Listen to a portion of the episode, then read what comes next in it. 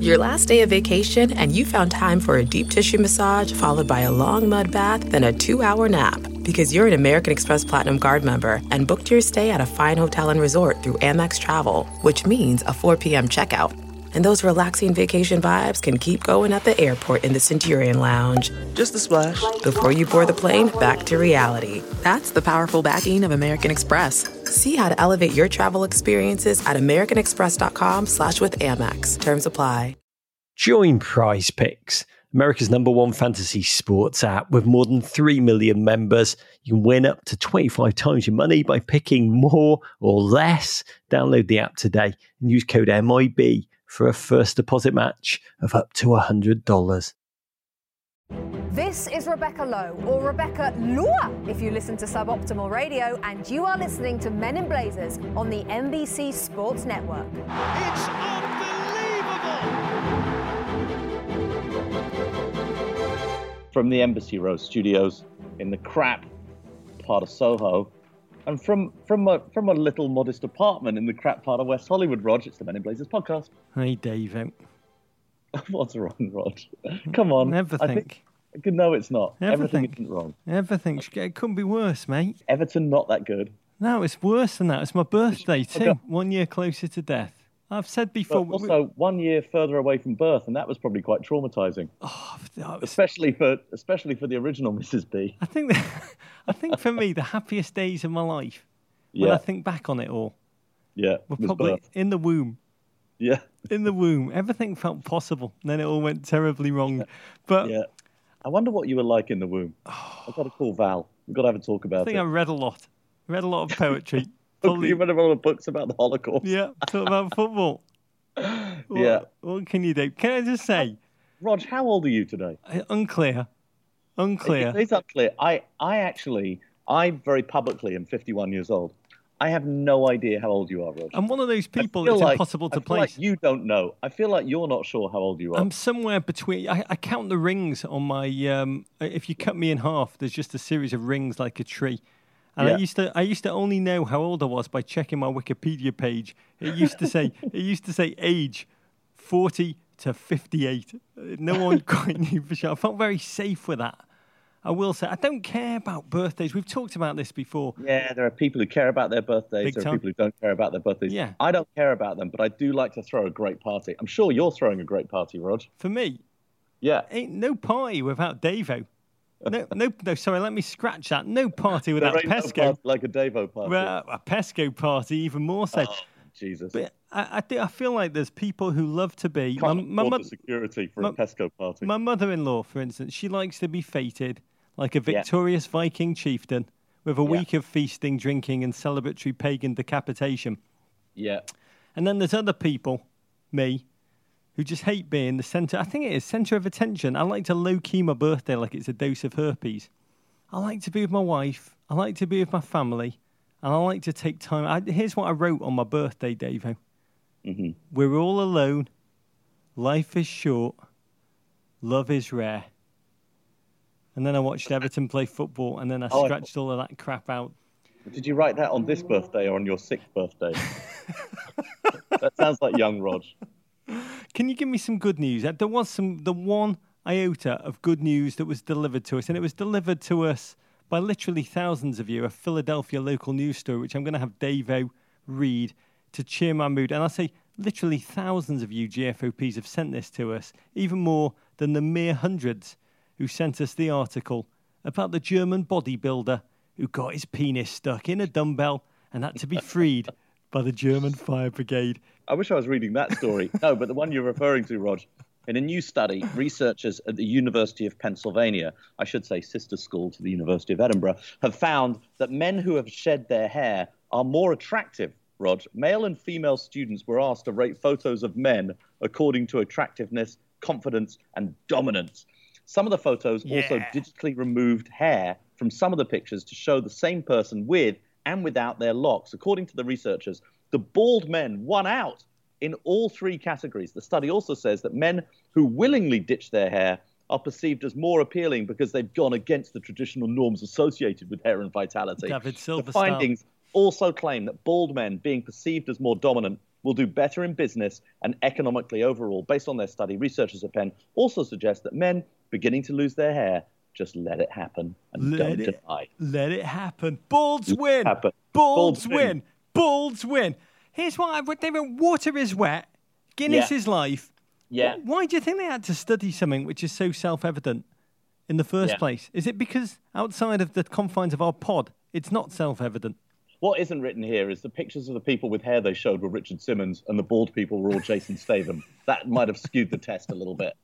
But I must say, I when people see pictures of me before I lost my hair, I mean, even though it is true, I am way less bald in person, I do look better without hair than I did with hair. I'm certainly more dominant. Certainly, I think I have more confidence. And dare I say it, Rog, I may, I may be a little less heinously unattractive without hair as I was with hair. I've become more dominant as I've lost more hair. Now, of course, that's also I've become older, I've become more experienced, there are lots of other things that have happened, but I have become pull. more dominant as that has happened. Yep. So this is what, I, what when I read this report, which I've read several times, may or may not have memorised it. What's fascinating to me is the gulf between the external perception of balds that were seen as Yeah. sexy and dominant Yeah. by balds and non-balds, and the internal perception that's very common, especially amongst the Brian Urlachers and the, now the Ryne Sandbergs and all the Chicago sports heroes of mine of the 1990s who are getting hair transplants, kind of self-loathing on a Sunderland fan epic scale. Do you understand that, David? The difference between how we see ourselves and how we're seen. No, you just went way over my head then. You went way over my bald head. Be dominant, though, Davo. Be bold and dominant. Uh, here's what I've realised: hair is a distraction. What magicians call them? Uh, I think they call them magicians amongst us who listen. You'll know it's like a misdirection or something. Oh, yeah. And I- what I realise, once you go bald, you're just naked. You've got to do it with personality. You've got to lead. You've got to lead with character and value. You've got no kind of like quiff. You've got no kind of like flicky hair to, to, to distract, which made me realise, Dave, and I'm going to start doing this as of Monday, next Monday when we have our next live show. I'm going to go next step with all of this, this nakedness, this honesty. I'm going to dispense with clothing. no, please don't. Come on, do it with me. That other, Please you went commando last show, which we've not talked I about. Go commando, and it was it was I would say one of my better performances on the Men in Blazers show. It was the first time I'd ever gone commando. We're about felt, to we're, we're about to go live, and the countdown in our ear seven, six, and Davo leans over to me and he goes, "I'm about to go commando for the first time live on television," and then we hit it. You were fantastic. It was a mistake. It was not freeing. a mistake. I just failed to bring underwear to the gym after I'd taken my shower. But it was uh, it was a. Uh, but I liked it. I might always go commando on Men in Blazers days. You don't just go commando, Davo. Hold my hand. Let's rid ourselves. Everyone listening too. Clothing is just another layer of misdirection. We must wander this earth from now on totally, totally nude. It's the only way we can be our true selves. Yeah, with your short legs and your long body. That, would- that would be something to behold, Rog. Okay, In other Men in Blazers news, yeah. Talking of the TV show, The we're Men in- coming back. We're yeah. going to be back next week, Rog. 5.30 after West Brom beat Arsenal. Oh, big game. Do you know who's guesting? He may or may not be wearing underpants. We'll have to Yeah. hold out to find out. Arturo Castro, Jaime Oh. from Broad City, and David from the excellent Narcos 3. God, that is an incredible actor with range. And guess, in my quest to learn more about life outside of just this podding table, we've got a special pod dropping this week in which I interview Tommy Caldwell, the world's Ow. greatest free climber. He's an mm-hmm. amazing, he's, he has climbed without ropes, just mountain faces over multi days with every bone in his body aching. When I pre interviewed him, he said to me that he likes to feel incredible pain. He said the great thing about hitting your head against the wall is that feeling when you stop. Rog says, Why hit your head against the wall to begin with? I'm going to find out, Davo, on Thursday with this man, the human antithesis of Rog, a man of physical superhuman ability, fearlessness, seems to love two things that I despise risk and danger. And in the greatest news known to man, Davo, we're edging By the way, are towards. you, are you going to be podding naked, Roger, or you will be clothed in that pod? Why are you even asking me anymore? It should just be a given. For God's sake, sometimes I feel like you don't even know me anymore, Davo. Now you're who knows how old. In greatest news known to man, we are edging towards September 29th, and with it, the launch of FIFA 18, which in my book Oh, makes 29th of September as big as Christmas, Rosh Hashanah, and Churchill Day if they're all rolled into one. FIFA, seriously, Davo, how much do we love it?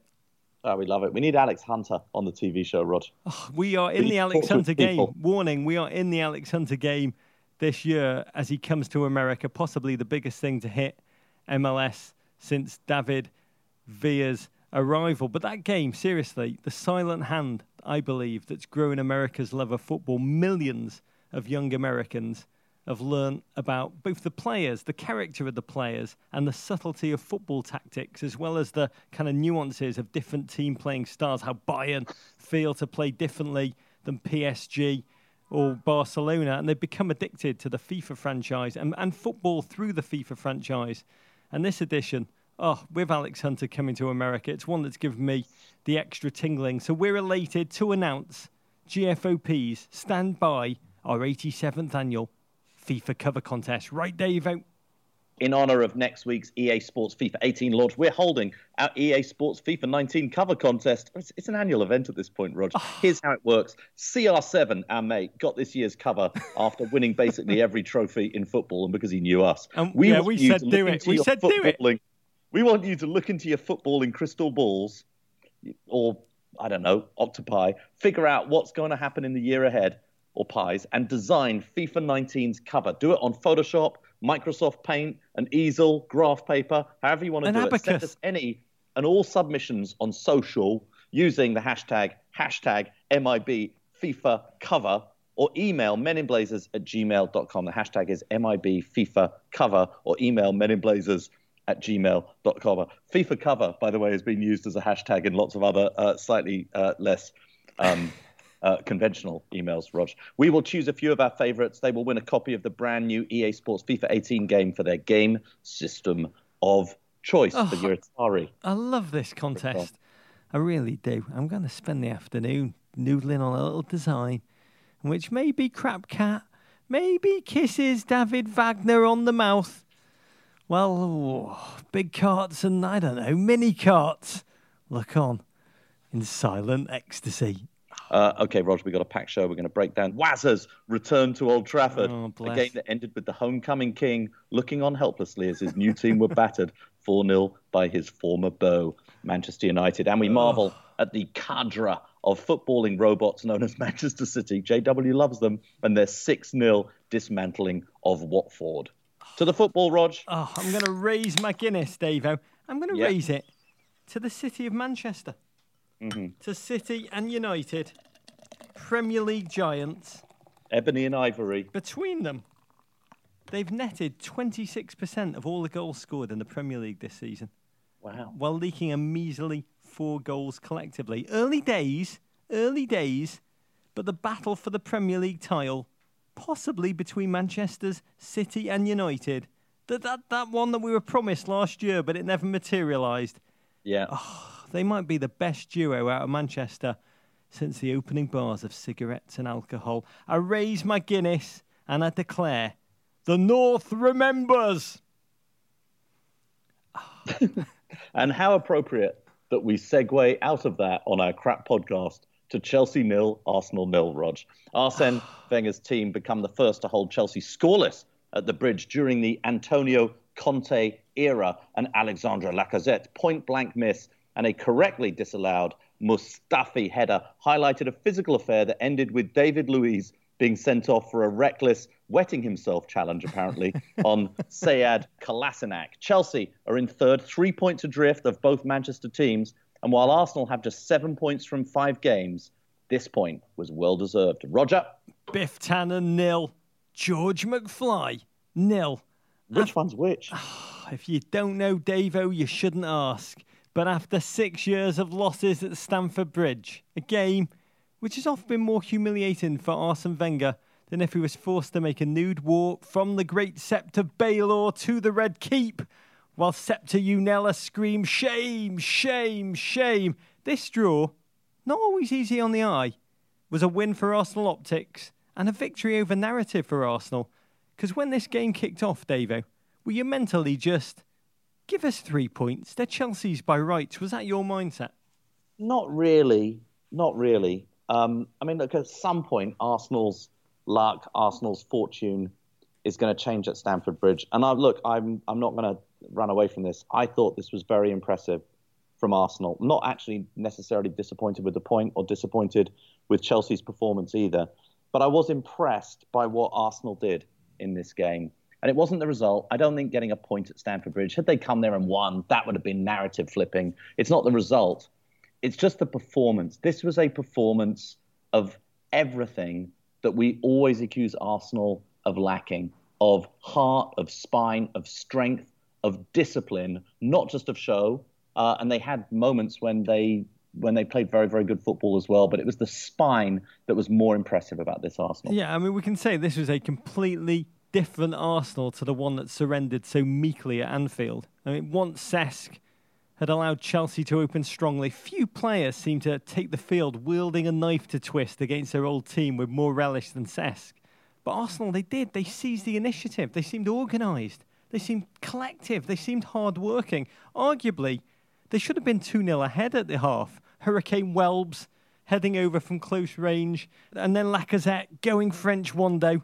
Were you surprised to the extent to which Chelsea seemed to lack muscle more than anything in that first half midfield, or do you score that first half 118, 110 to Chelsea? yeah, I know. God, it's uh, tough. What is a draw anymore after that fight at the weekend, Rog? Um, no, look, Arsenal were the better team in the first half. There's no doubt. Uh, there's no doubt at all. But you've got to convert your chances, and Arsenal failed to do that. And this is a Chelsea team who've come off, you know, a pretty pretty tough fixture list since that opening day, sort of crushing loss at home to Burnley, self-inflicted wound. They've had a very very tough four-game stretch. This is another very very tough game in that stretch. I sort of think ultimately for Chelsea, their form over the last five games, playing the likes of Tottenham, playing Arsenal, uh, playing Everton, playing uh, Leicester, they've played some very, very good teams. And uh, I, I'm not surprised that they were taken by Arsenal. I think Arsenal, you know, dictated the game. They uh, they came out on the offensive. They needed to bounce back after that result against Liverpool, and they certainly did. At South Blueprint tweeted us, does Sanchez suck all the hustle out of Arsenal. When he plays, seems to be the only one hustling. When he's out, everyone hustles. Is there a Sanchez theory? On the bench there, not starting, back, little doggy owner, little fatso in the eyes of some Arsenal fans. Is there some truth to that theory, David? I think we've seen this with several teams over the years that sometimes they're, when sort of the best player uh, quote marks is on the is on the field. Everybody else stops running around. They just give it to the best player and wait to go and see what he does. We've both talked about playing rugby when we were kids at school, and there's always a really big kid on your team. I remember in the under 12s we had John Eade, and we would just give the ball to Eade, Johnny and everybody Hayes. would just stand behind him and let him go and run with it. Yeah. And I think there is there is a little bit of that about Sanchez, but I think this actually has more to do with what Arsenal had to prove after that loss against Liverpool they needed a bounce back, and I think collectively they found a way to do that. I mean, I think it was three things. It's not just Sanchez. It was also Ozil who was out with whatever he's out with right now, and, and partly number one, this Arsenal are propelled now by new players like Lacazette and Kolasinac, who've not yet been around Arsenal enough to be appropriately afraid, uh, and they don't just adopt the position. They were full on, kind of, like Canelo, be bold. But I think that flapping skin of the Sanchez and the Ozil, will they stay or will they go? If you're in that locker room through that long, drawn out, grinding drama, it kind of annoys, it belittles, it humiliates the other players as it drags on. And they do gain a desire to prove themselves. I mean, we were caned a lot at school. Were you caned yeah. also? Uh, I was plimsolled. Yeah, plimsolled. So they take caned. the athletic shoe and they they smack you with it. Rulers, cricket bats, whatever. Teachers could do it, the senior pupils could do it.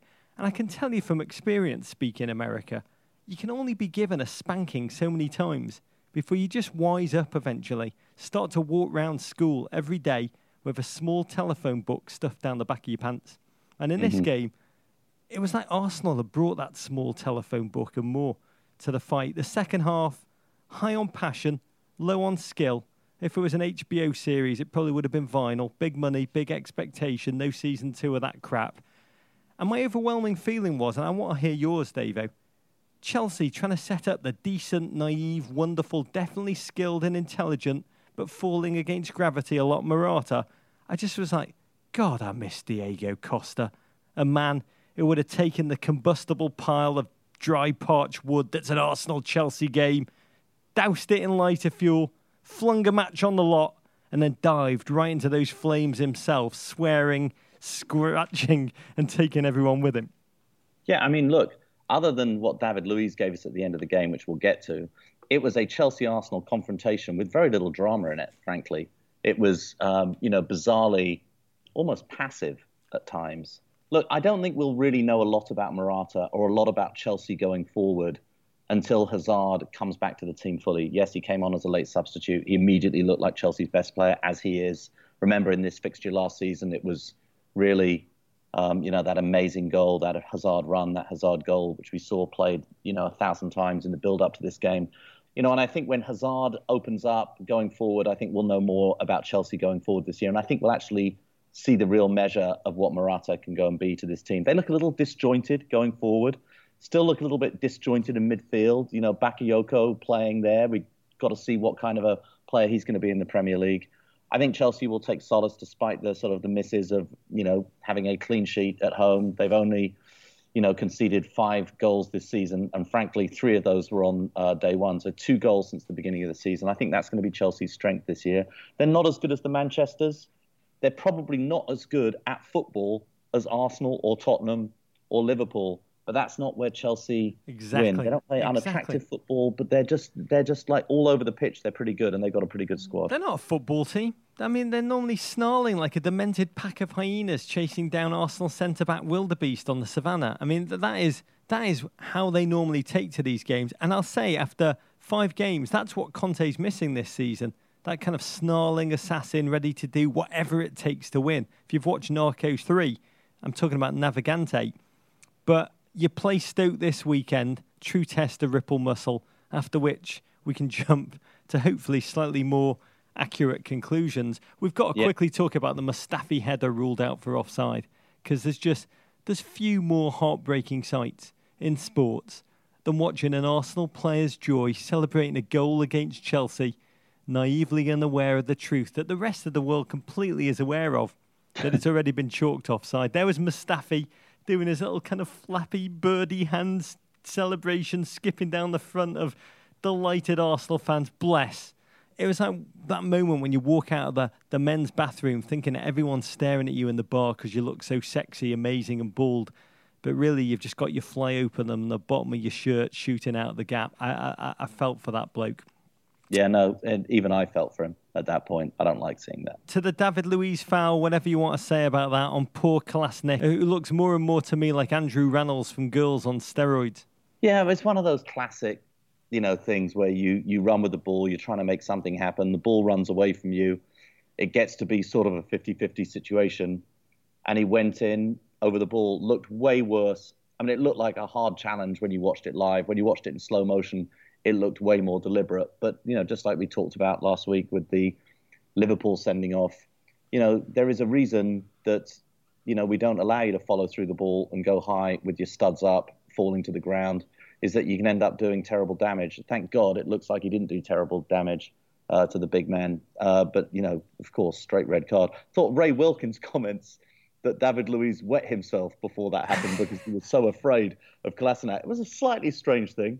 But I'd like to check David Luiz's underpants and uh, see if there is any truth to that.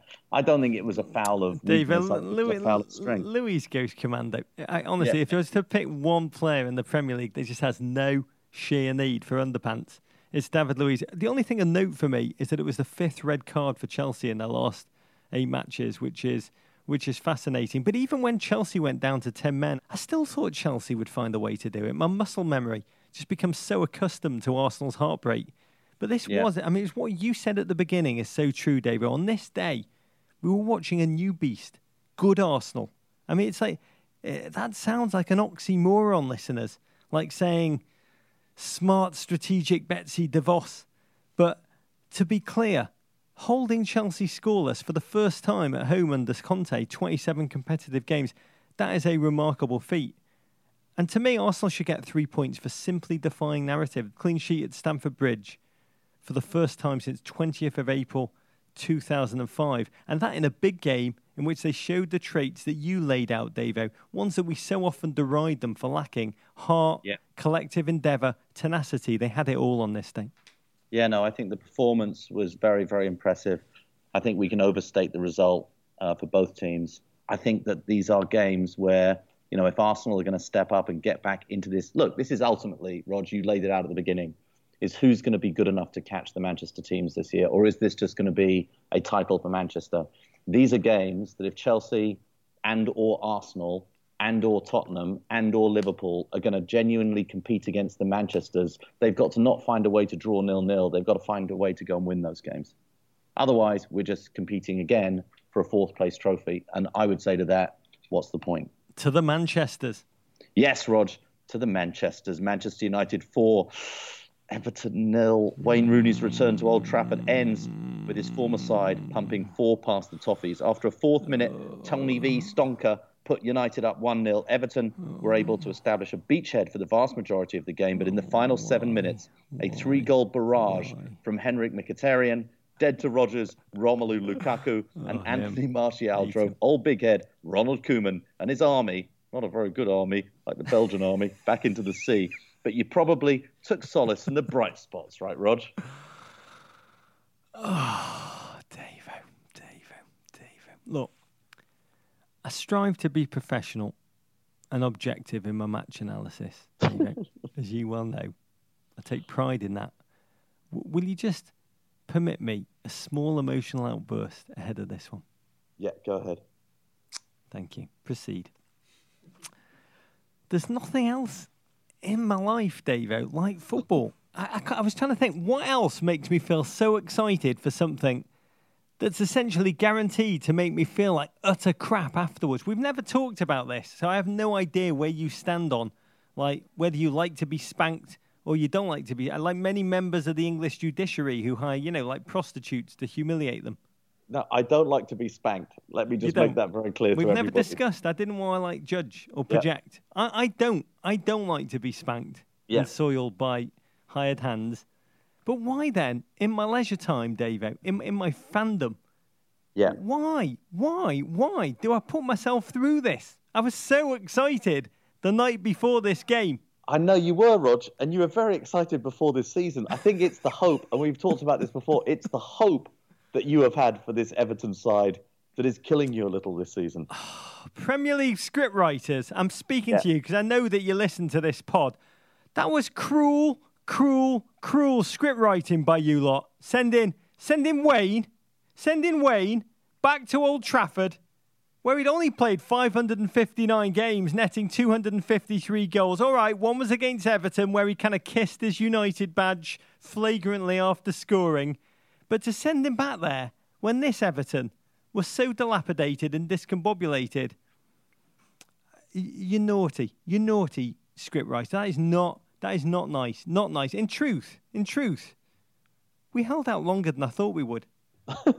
Three minutes, twenty seconds. And you were beaten by a good goal, Rog. Let's face it, that was a Oh, good goal. It was oh, Matic, your man, at the heart of it, swinging the ball. Oh my lord, that was a proper Matic ball across the edge of the box, right? Was it? I've not really seen Matic play that ball before. As, as he played that ball, I thought that's a slightly odd pass, hitting it one bounce very hard towards Tony V. How's he going to control that? And Tony V answered that question by not trying to control it at all. He just smashed it, not really that far to the side of Jordan Pickford, that young child in goal for Everton. He just hit it so hard that Jordan Pickford just couldn't move three feet in any way in time to go and get the ball. It had already hit the net before Jordan Pickford got to the space where the ball was. No chill, all fire, sliders up. That shot was dictionary definition Wolf Blitzer. Uh, oddly though, Davo, when it went in, I can't describe what you I felt, felt. You felt nothing. Let me guess. You felt nothing. What? Now I did. Do you know what I felt? I felt. I felt calm. I felt calmed. I felt calmed. I felt validated. I felt reassured. I did it because that goal fulfilled my worst case scenario. I knew where I was. I'd located myself emotionally in the experience that was to come. And I looked this morning at my game notes, Davo, and I wrote the second that almost seconds after that goal, I just calmly wrote with my little quill on my parchment, I wrote, God, if you exist, just let's get the Romelu Lukaku wonder goal out the way quickly so I can dispense with all hope and move straight to morning.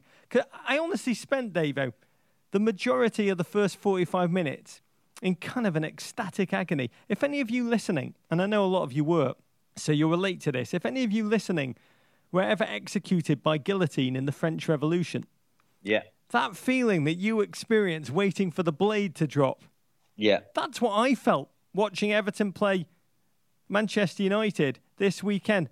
It's an awful feeling, isn't it, guillotine recipients? It's the worst. Yeah, it's not a great feeling.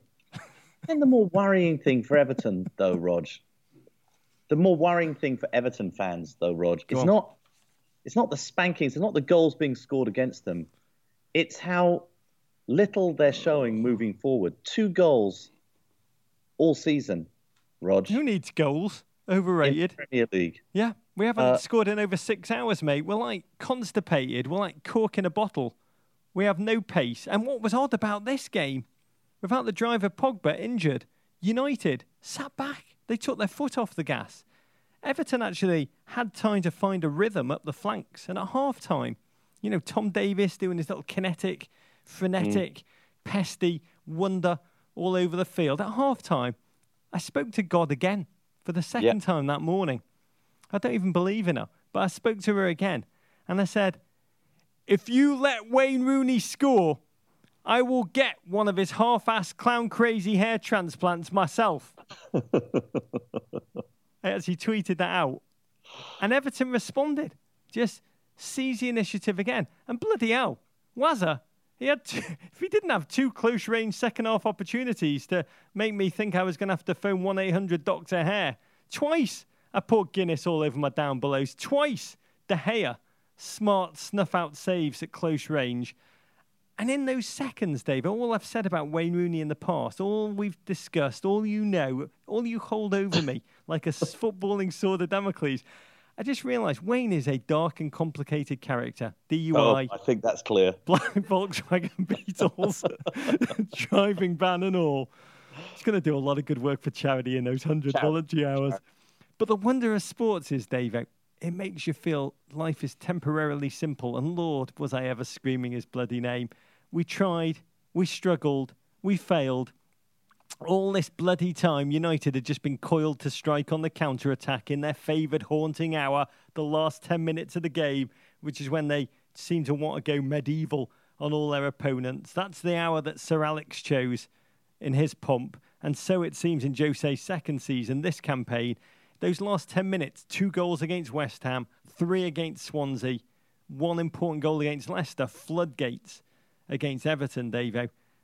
Lukaku setting up Mkhitaryan after Ashley Bloody Williams made his guaranteed one self sabotaging switch off of a cock up a game. And then at 88 minutes, I'd started to type my closing words on the game, Davo, and I wrote the following A brave loss. Though we, you, you laughing at me. I wrote, I wrote, a brave loss, though we surely deserve some points for avoiding the emotionally devastating heartbreak of experiencing Lukaku or Fellaini score against us. And then.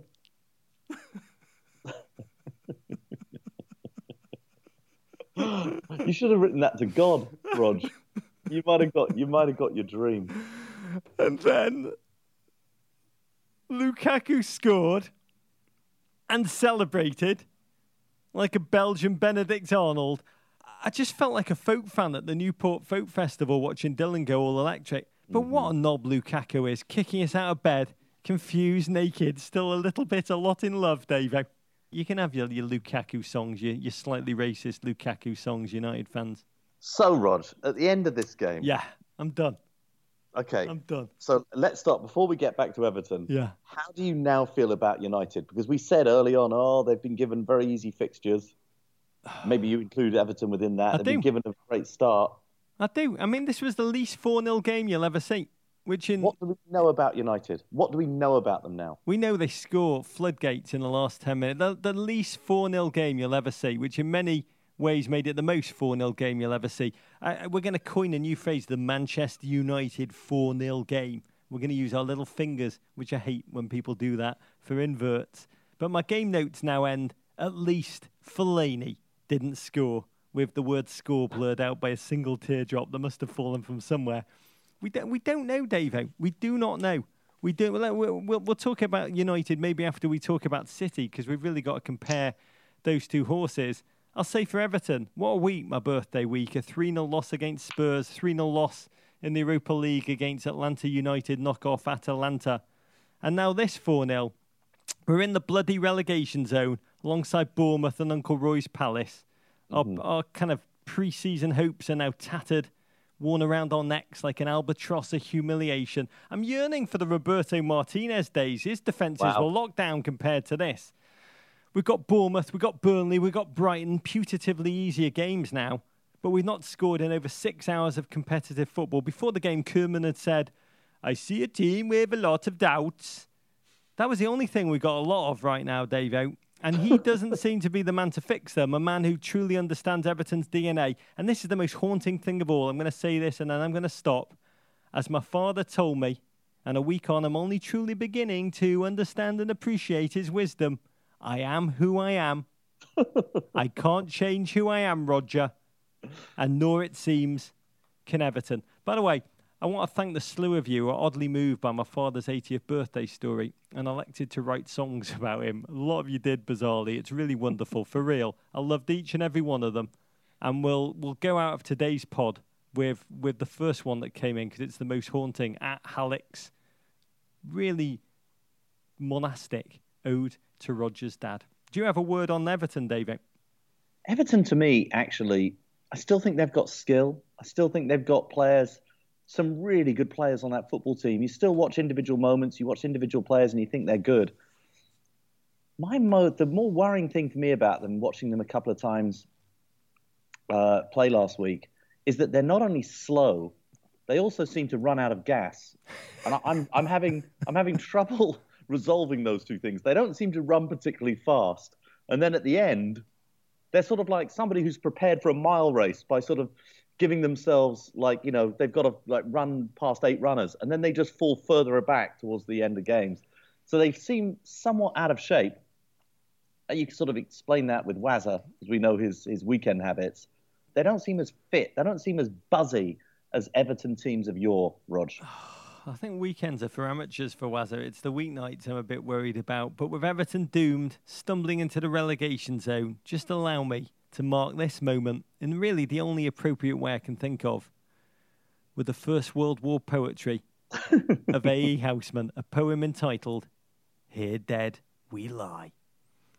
Here dead we lie because we did not choose to live and shame the land from which we sprung. Life, to be sure, is nothing much to lose, but young men think it is. And we were young. That was very moving, Rog. Can I just say this was very, very unlike Skip Bayless's uh, analysis on his show after watching his Dallas Cowboys being taken apart in Denver this weekend. He just he w- wasn't quite as forthcoming. uh, Because okay, I, because I prefer Manchester- statistics and analysis uh, uh, to emotion, David. across Manchester, Rog. Watford nil, Manchester City six. An exacting, ruthless performance from the Borg of Pep leaves the Orns in a lifeless heap on the Vicarage Road turf in front of Elton John, Rog, and his kids. A Sergio Aguero hat trick and goals from Gabriel Jesus, Nicholas Otamendi, and the notorious RAZ highlight a game that at times looked more like a Kevin David Silva passing exhibition. Oh, JW's favourite. The touchdowns worth of goals is enough to put City atop the table, edging out their crosstown rivals on alphabetical order. City, what can you say about them? In this game, they used and abused Watford, high flying previously before this game, well organised, supposedly, Yeah. Hornets. They used and abused them. But the same kind of carefree approach Steve Mnuchin brings to his treatment of the government planes. Mm. It was astonishing to watch. Silva, astonishing to watch KDB. KDB, can we talk about him for a second? He just seems to operate on a higher level than everyone around him. And yeah. what I don't understand is why is he not hailed as a top three in the world midfielder? Well, number one because he's he's ginger. Exactly. Thank you. Okay. Uh, case closed, isn't it?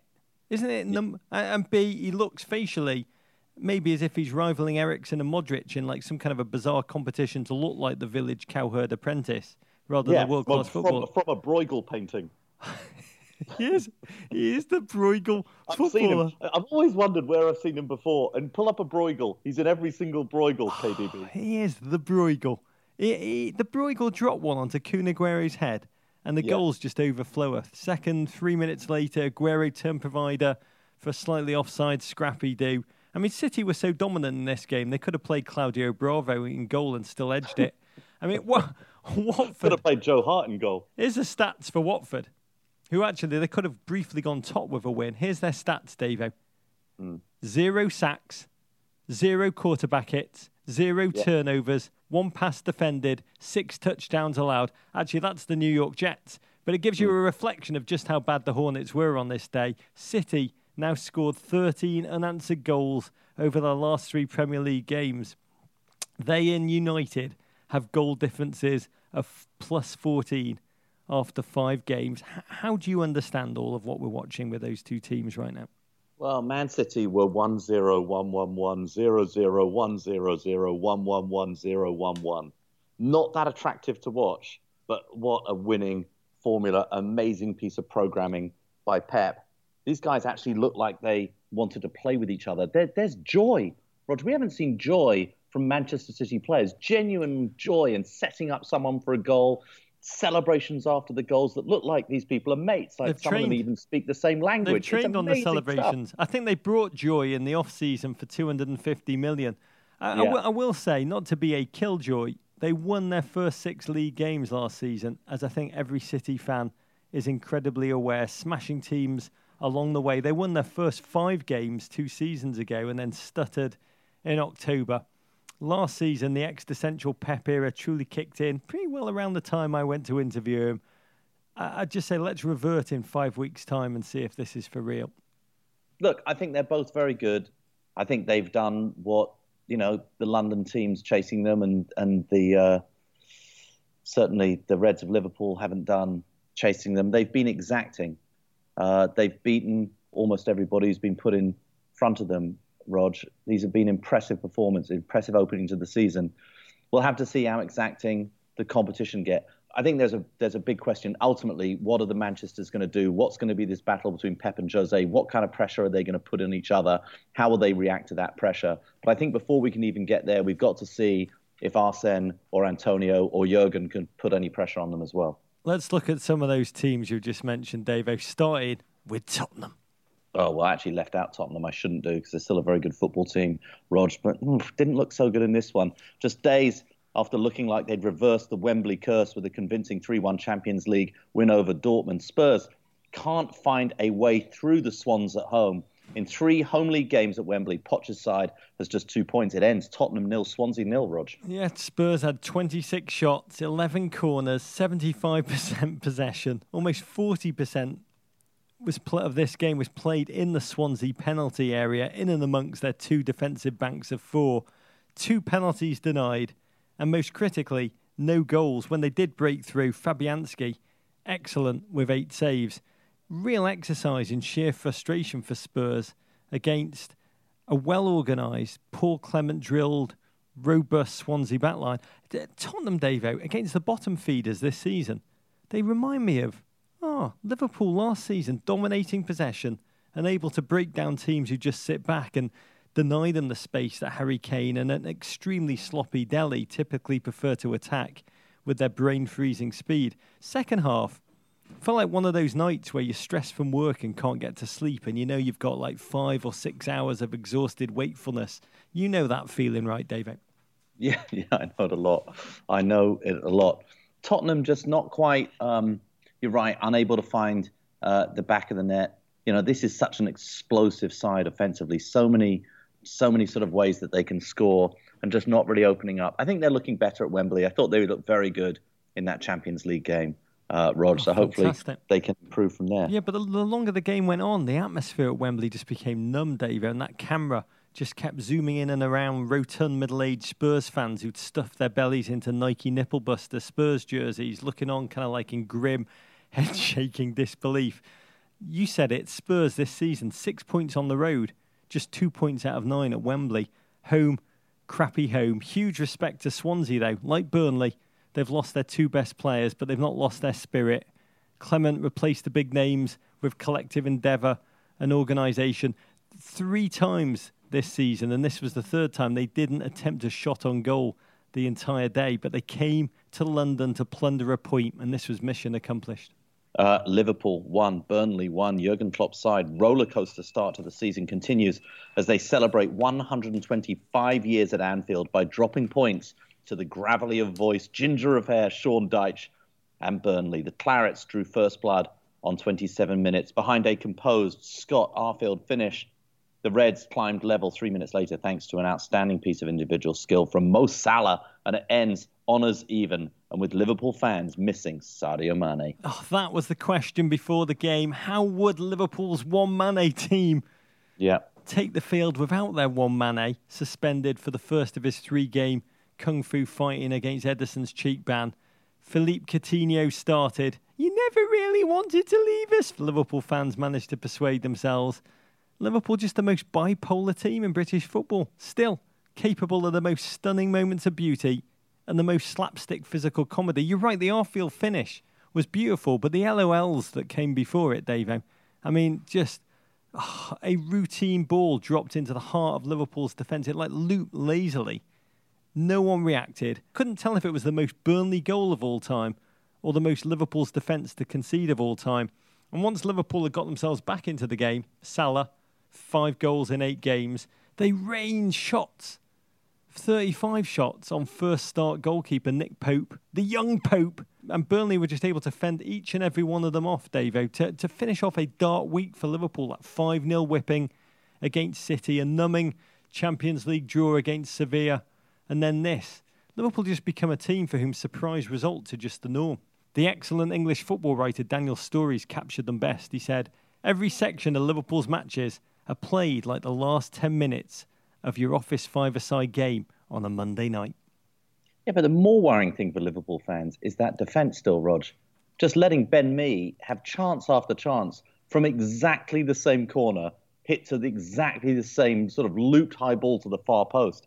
You know, Burnley almost stole this game, Rog. They almost stole it. Liverpool don't learn, though, do they? As Liverpool fans have all told me this week. And there's a slight backsplash starting to splatter the sterling reputation of Jurgen Klopp in that regard. If it was the NFL, he would have fired his defensive coach by now and brought in a new one. But we've got to say, magnificent for Burnley. Survived trips to Chelsea, Spurs, and now Liverpool. They too stripped to their two blessed players, Andre Gray and Michael Keane. Tom Heaton, first choice goalkeeper, out injured, yet they've mm. quietly slid into seventh place.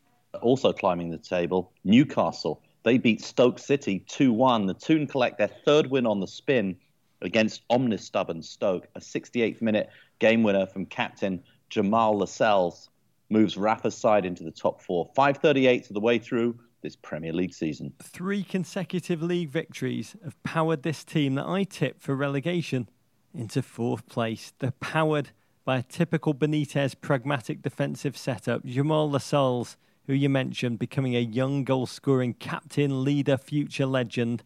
And DeAndre Yedlin, with his first start of the season, looked very sharp. Single glimmering piece of good news for Dr. Bruce Arena and US fans in a week in which Geoff Cameron, John Brooks, Jordan Morris, Jozy, and Bobby Wood are all out with injuries. Jamal Lascelles is, is my latest favourite sort of an English player with a foreign sounding name, Rog. He's uh he's he's climbing the charts. He's gonna walk right into Davo's Togga team, I tell you. Huddersfield 1, Leicester 1. Huddersfield's scrappy start to the campaign continues. Beefy Belgian Laurent Depoitre put David Wagner's squad ahead on 46 minutes. USA, USA. But just four minutes later, Jamie Vardy lashed home a penalty like someone trying to impress his partner at a county fair punching machine. A point for the Terriers and the Foxes alike. West Bromwich Albion nil, West Ham nil. One week after losing the Battle of the Albions, West Brom can only muster a draw in the Premier League directional derby, the Battle of the West. It's a good point for the Hammers, who after three straight losses have earned four points from the last possible six. Bournemouth 2, Brighton 1, Friday night football on the South Coast sees the Cherries come from behind to earn their first points of the season after an early second half Seagulls goal, a 67th minute Andrew Surman equaliser, and a 73rd minute Jermaine Defoe winner. How many times have we heard that? Send the carts, big and mini, into a euphoric 99 flake infused celebration. Oh, it was lovely to see that old man, Jermaine Defoe, score his first goal for Bournemouth since May 2001. Yeah, I'll do the math. 5,977 days ago. So long ago that Eddie Howe, his manager, was then his teammate, still chugging away at the back for the Cherries.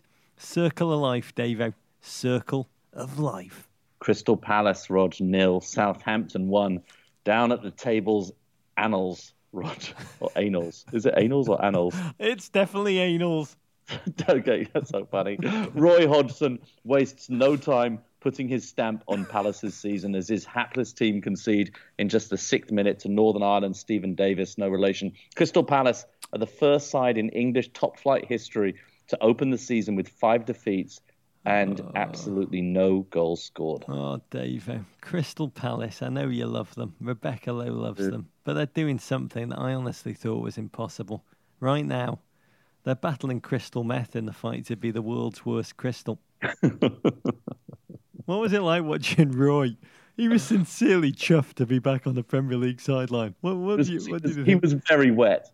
He was very wet, Roy. He got rained on. He knows he can't use the umbrella, and he was just so wet and old and seemed to be somewhat confused. It's confused. Not that happy. At the end, he stood up and clapped the crowd like there was anything worth clapping. He just doesn't really look like he knows what's going there's, on. There's a scene in Game of Thrones where old Grandmaster Pycelle wakes up in King's Landing with a prostitute in his bed. I mean, that was Pycelle, not not Roy Hodgson. But that's what I thought of when I watched him kind of take to the field for the first time. That man is less a football manager. He's more like a throwback to a more genteel, kind of optimistic, naive post war time. Here's what I don't understand about his appointment, and you, you can shed light on this for me. Roy Hodgson has had great days as a manager. Yeah. Those great days, they were like at least seven years ago when most of his players weren't kind of even bar mitzvahed yet. I, am wondering how they receive him when he, he walks into the locker. He must be wheeled in like some kind of avuncular grandfather. They must be like, do, do you think they treat him like how you television people treat Larry King?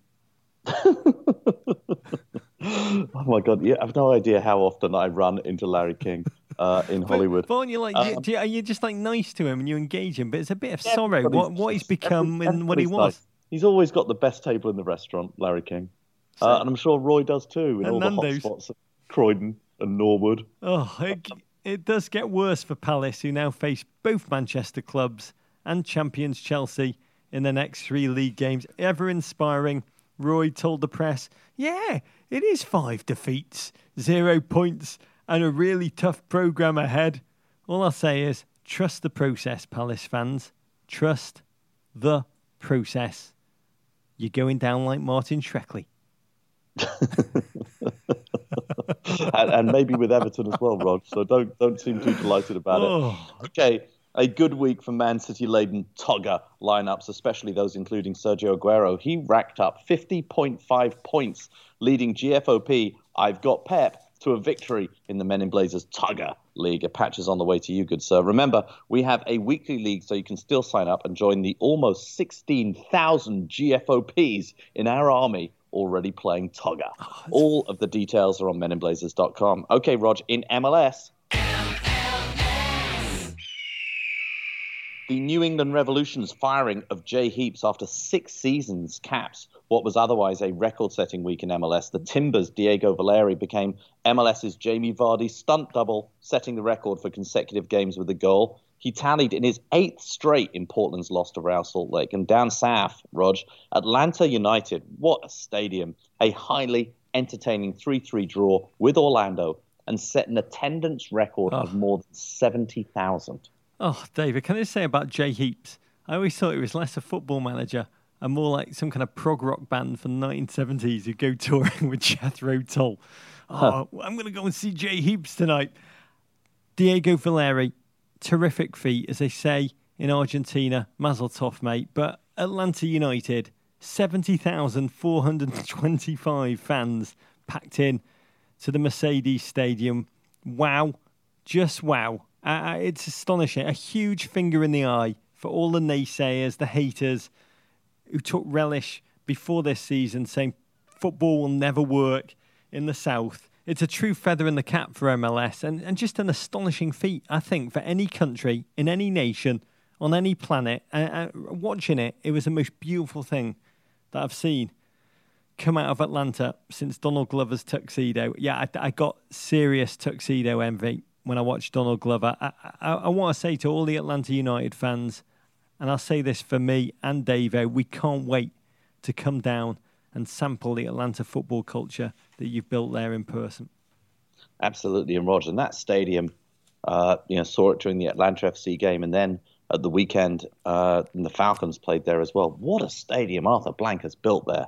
Um, it's going to be an American sporting mecca. It's just great to have a great new stadium. Maybe uh, Jay Heaps can play a live gig there. Yeah, with Jethro Tull. Uh, if you missed that Atlanta game, they play at home again this Sunday against Montreal at 5 p.m. Eastern Time on Network Fox. And right before that, it's Sporting Kansas City against the LA Galaxy at 2 p.m. Eastern Time, also on Network Fox. Okay, the rest of your weekend looks like this. It kicks off at 7:30 a.m. Saturday with West Ham hosting Tottenham, the Battle of the Hams at 10 that morning. Both Manchester clubs are in action. City host Crystal Palace, not mm. in the face, and United travel to Southampton at 12:30. It's Leicester versus Liverpool. All of those games are on the NBC family of networks. And this Sunday, Roger, your two films promoted about Premier League new boys, oh. Brighton and Hove Albion, and Newcastle United air at 9 and 9:30 respectively. And coincidentally, both of those teams clash at 11 a.m. on NBCSN. What a piece of scheduling, Rog. Yes, Dave. Uh, what scheduling indeed. They're actually really, really good, and a lot of wonderful people at NBC Sports have put a huge amount of work into them. And now, Rog, winner of the Poet, Philosopher, Sucker, Scribe, Raven of the Week, sponsored by Guinness. Oh. It's a tweet, actually, Rog, from at Phil Perspective how have you not recognized the highest of holy days this Monday, the 19th birthday of one Christian Pulisic? Oh, 19. No, no, no, no, 19. I'm worried, I'm worried he's aging out. I don't want him to get older. Never change, Christian. God, when I, I it was his birthday yesterday, and that was a birthday I did enjoy rather than my own. I, I can't believe. I mean, he has achieved so much by 19 both at club level and internationally. And I started to think yesterday, what was I doing when I turned that age, 19 and then 19? I, I know. What, what, and I don't want to talk about it. What were you doing? What were you doing? What was I doing? I was in America, Roger. I turned 19 in, in Mercersburg, Pennsylvania. It was like, wow. I was listening to Foreigner. Oh, and just chewing American bubblegum for the first time and snapping it and saying, life can't get any better than this, right?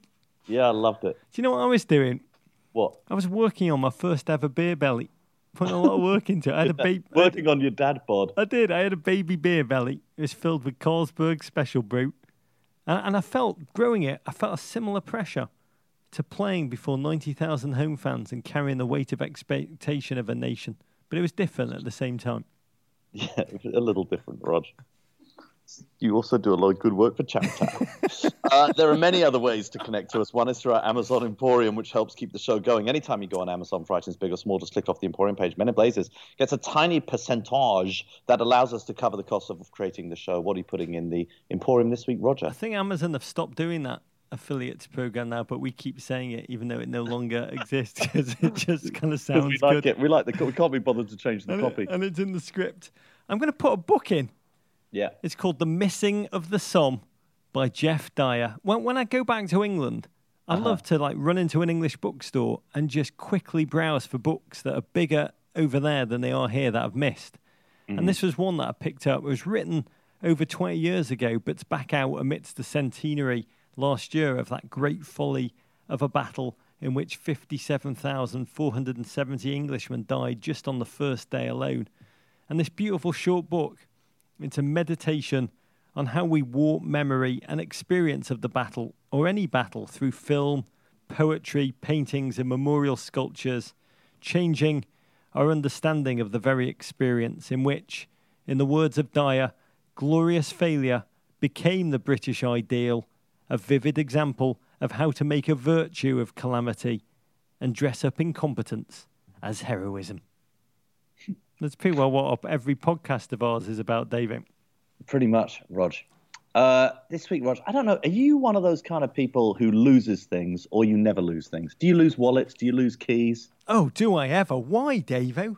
Oh, God, I lose everything, Rog, despite my way less bald in person dominance ever increasing. The one thing that's coming along with it is I lose things all the time. I, lo- I need like a professional bag man just to just to carry my bags everywhere because I lose everything. Just in the last two weeks, I've lost my wallet.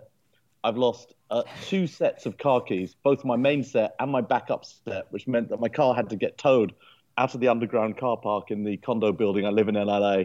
And there seemed to be no way to go and get any new keys. My assistants, Francesca and Gab, uh, got together. Collectively, they're known as Gab Cheska or Fran Riel. Uh, they got together and they they saw something that, that should work perfectly. Having said that, it didn't help me keep my car keys which is the tile, Roger. The tile is a little square, and you, you, can put it on your car keys. You can slip one in your wallet. It then it then speaks somehow in Manchester City language to your phone, and it means that you can track all of your most important belongings. I might put them on in my kids. Might put it in George's socks to oh, make maybe, sure I don't lose Maybe him. on your underpants for the next live yeah, show of Men in Blazers. Absolutely, so I don't have to go commando again. So the tile. That I'm putting in the in the store the Tile Slim phone finder, wallet finder, item finder, a one pack. This is a bargain, Rog, at $24.98. The amount of money I spend losing my wallet. By the way, to everybody out there who's got Davo's wallet, because I've lost about 15 over the last 12 months, you're welcome. Enjoy, enjoy your access to Soho House, the Kiawah Island Club. Enjoy my cash, enjoy my credit cards. Um, but uh, yeah, this is hopefully going to work, and I won't lose as many things in the future. Thanks to Tile. We've got to start a new feature of Men in Blazers, like our very popular JW inspired idea patch at the park. We should have Davo's yep. wallet at the park where different people who found them wave yeah. them and send us photos of them at various events with your wallet. Yeah, but, or what did what did Davo lose this week? Can I just yeah. say this might be a first for you and me. This might be the first time I've listened to your wonderful suggestions and done anything other than nodded. This is the first time I've written down in green pen the tile. I yeah, you might buy one. I may buy you, the. You mean you don't have a Nutrimix? You don't have a Breville sandwich maker? I you don't have you don't have a collection of ladders. I don't, you once told me to buy the shake weight, the hand weight that vibrates while you work out, and that was the first and last recommendation I acted upon. The tile may be the second. Oh, that's very good, Rog. Okay, there are many other ways to connect to us. Uh, visit meninblazers.com to sign up for our newsletter, which we produce with our partner Guinness. We've got a new issue going out this Friday in which we interview the composer responsible for the music behind EA Sports FIFA 18, Tom Holkenborg, oh. aka Junkie XL. AKA JXL. You can follow us on Twitter at Men in Blazers, at Embassy Davies, at Rog Bennett, on Instagram at Men in Blazers, at Embassy underscore Davies. Uh, on Facebook, Men in Blazers, you can always email us at meninblazers at gmail.com. You can always uh, send your ravens to the to the Men in Blazers in the crap part of Soho. And to all GFOPs of the Mosaic Persuasion, with Rosh Hashanah coming up on Thursday, Davo joins me in wishing you all a Shana Tova, happy, healthy New Year to everybody. Absolutely, absolutely. And Rod, happy birthday, Venderpunkt. War pig. Who wants to sex Mutombo? Televisions. Bulls win. Bulls win more than ever. it's scientifically proven. Take that, Gloria. But sometimes, unfortunately, balls do lose. Myth. To see a sucker. Abrigado, rock on, mate. Kung Fu fight in America. And balds, love yourselves. Love yourselves. You're sexy. You're beautiful. Dominate. Yes.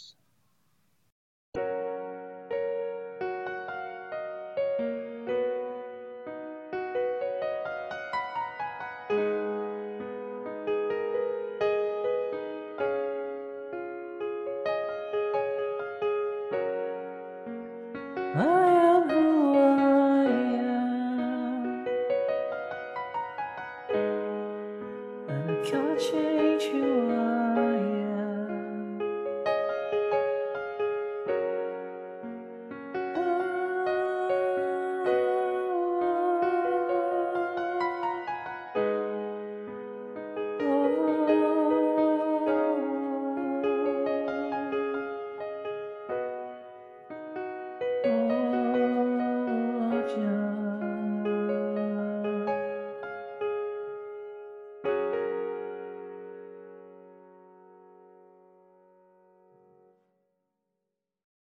Hey, Prime members, you can listen to Men in Blazers ad free on Amazon Music. Download the Amazon Music app today. Or you can listen ad free with Wondery Plus in Apple Podcasts. Before you go, tell us about yourself by completing a short survey at wondery.com slash survey. Okay, so if you had a time machine, how far Mm-hmm. in time would you need to go back to be a dominant basketball player of that era? I need to go to when Bob Cousy was playing. Back I in, would. in the plumber days? 27 year old Shea would give Bob Cousy the fing business. He's not guarding me. Hi, I'm Jason Concepcion. And I'm Shea Serrano, and we are back. We have a new podcast from Wondery. It's called Six Trophies, Woo! and it's the best. Each week, Shea and I are combing through all of the NBA storylines, finding the best, most interesting, most compelling ones, and then handing out six pop culture themed trophies for six basketball related activities. Trophies like the Dominic Toretto I Live My Life a Quarter Mile at a Time trophy, which is given to someone who made a short term decision with no regard for future consequence. Or the Christopher Nolan Tenet Trophy, which is given to someone who did something that we didn't understand. Catalina Wine Mixer trophy. Ooh, the Lauryn Hill, you might win some, but you just lost one trophy. Follow Six Trophies on the Wondery app or wherever you get your podcasts. You can listen to Six Trophies ad free right now by joining Wondery Plus.